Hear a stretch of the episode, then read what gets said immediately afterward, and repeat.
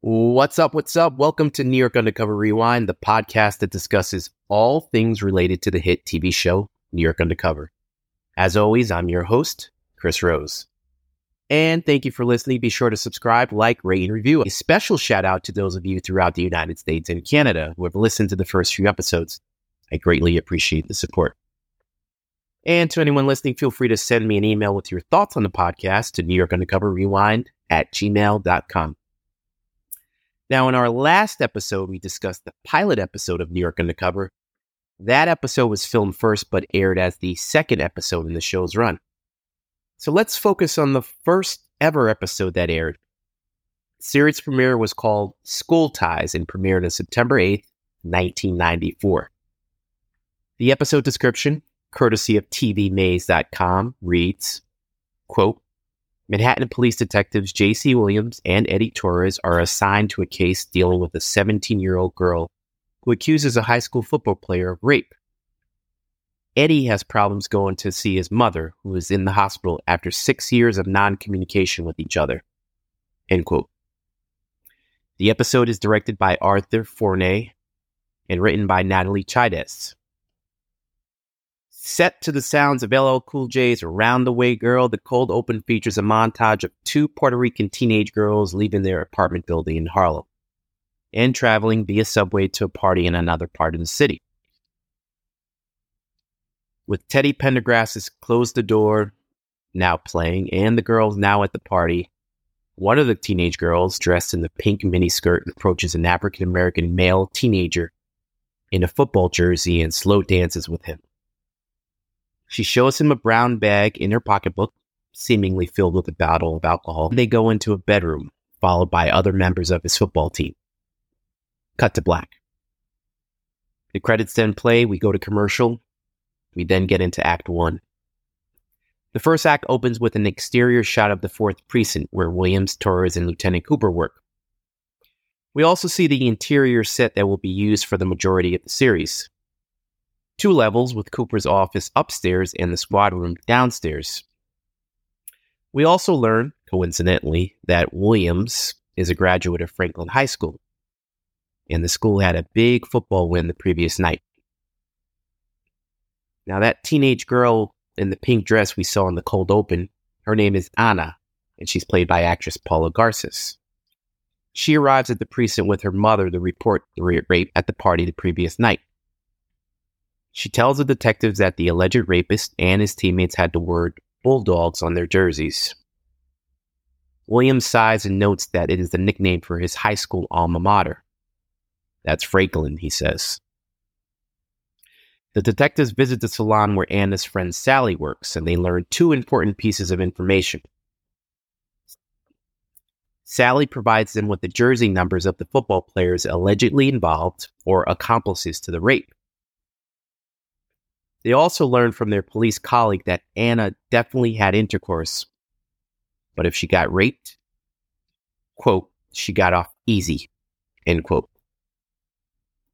The detectives visit the Franklin football practice and tell the coach they need to speak to the accused players. Quarterback and alleged rapist Dean, played by Gabriel Casseus, says to the detectives, quote, Whatever happened to that girl last night, I swear to you, she wanted it.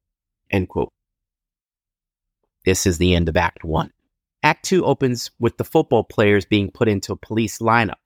While that is happening, Eddie receives a visit from his older sister, Teresa, you know, the one married to the dentist. Played by veteran actress Nancy Ticotin, Teresa tells Eddie that doctors have found a lump on their mom's breast and it could be cancerous. She and their other siblings, Jimmy and Gloria, will visit the mom the next day at the hospital, and she wants Eddie to come as well. He agrees but notes that he hasn't seen his mom in six years. After Anna identifies all five football players, the detectives meet with the players, along with Lieutenant Cooper, the ADA, and the lawyer representing the players. Though Torres doesn't believe the players and thinks they are lying through their teeth, Dean, the alleged rapist, once again reiterates his innocence. Quote, I just want to say I didn't rape that girl. She came on to me dancing in that little dress. It was her bottle. It was her idea to go into that room. I wish to God we hadn't done it, but I'm telling you the truth. I don't know why that girl set us up. End quote. Upon hearing this, Torres slams a chair into the floor and Williams tells him to chill. The next scene finds the two detectives on the rooftop of the precinct arguing about the merits of the case. Torres passionately defends the victim. Is it because she is Puerto Rican like him? Williams defends the football player and says they still need to investigate. Is it because the player is black and goes to Franklin? The montage that follows shows Torres as he walks the streets of Harlem, thinking about the case, while Williams and his girlfriend Sandy, played by Michael Michele, discuss the case as well. Torres later follows Anna, the alleged victim, and finds her kissing a player on Franklin's rival football team. Hmm. End of Act 2. Before we continue with the recap, it's time for a trivia question. Actress Paula Garces, who plays Anna in the episode, starred as Maria in what film trilogy? The answer coming at you at the end of this episode. Now back to the show. Act 3 opens with Torres and Williams telling Cooper what they saw. Though skeptical, she reminds them that the teenage girl is still the victim until proven otherwise, so that they can interview her the following day. Meanwhile, Torres receives a visit from his siblings, who can't understand why he forgot to visit his mother's bedside. Eddie says he forgot and asks what the big deal is, reminding them that she kicked him out of the house, along with his father also, and never came to see Eddie graduate from the police academy. Eddie tells them he has been taking advice from them his whole life and doesn't need it anymore. The scene ends with his priest brother, Jimmy, played by Jose Zuniga, smiling at Eddie and saying, You're going to do the right thing. The following day, JC encourages Eddie to go and see his mom and he reminds him that he only gets one mom. Meanwhile, they approach the rape victim, Anna, and ask why she didn't tell them her boyfriend Juan plays for the opposing football team. She says she didn't know the guys are from Franklin and still lays the blame on the Franklin guys. They conveniently notice Anna's baby brother sitting on the front stoop, rocking expensive sneakers, and wonder where she got the cash from pay for them.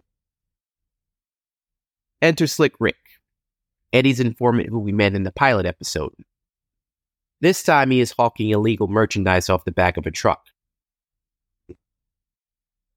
He tells them that Santo Domingo, the owner of the salon where Anna's friend Sally works, has been working as a bookie and placing bets on the upcoming Franklin game.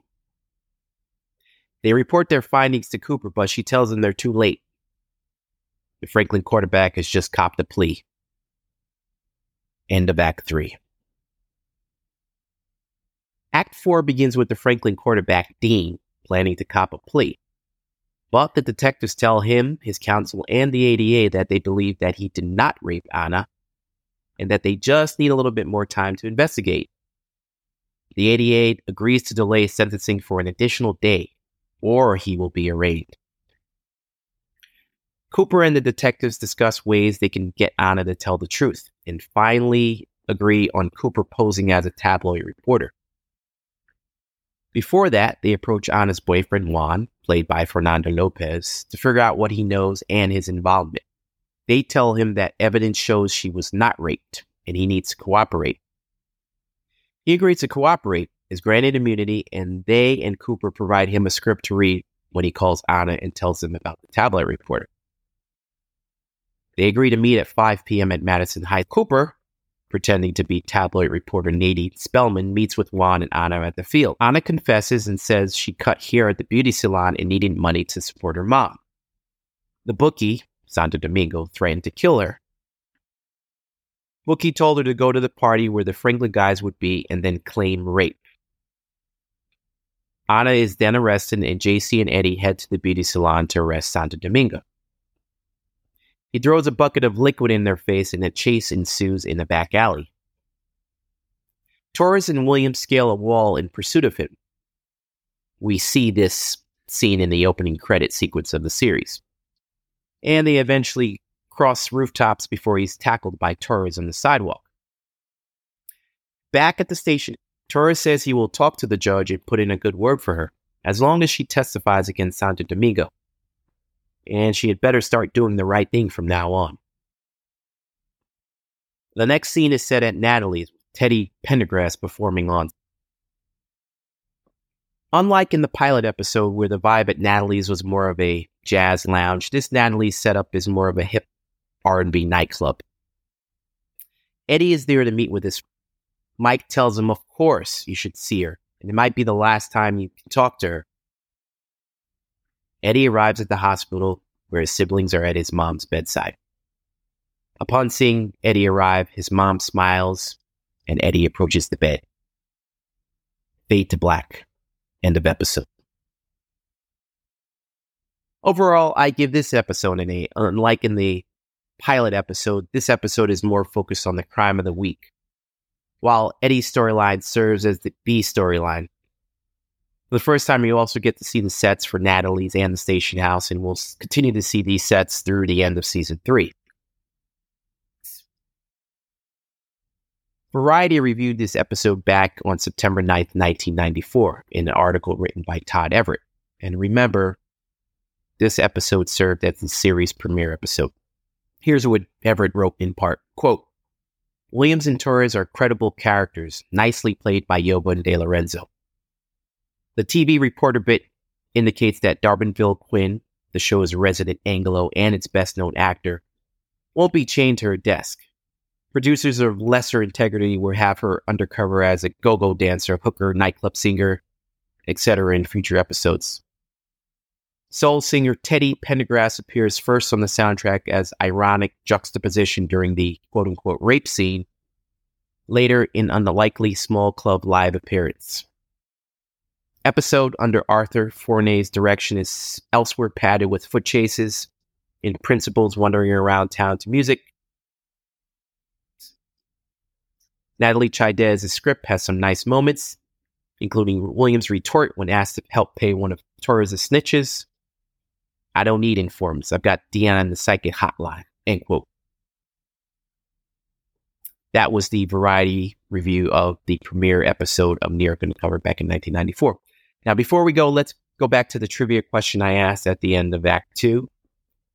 Actress Paula Garces, who plays Anna in the episode, starred as Maria in what film trilogy?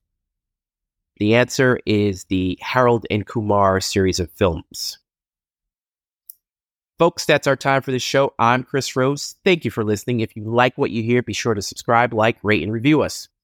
And send me an email with your thoughts to New York Undercover Rewind at gmail.com.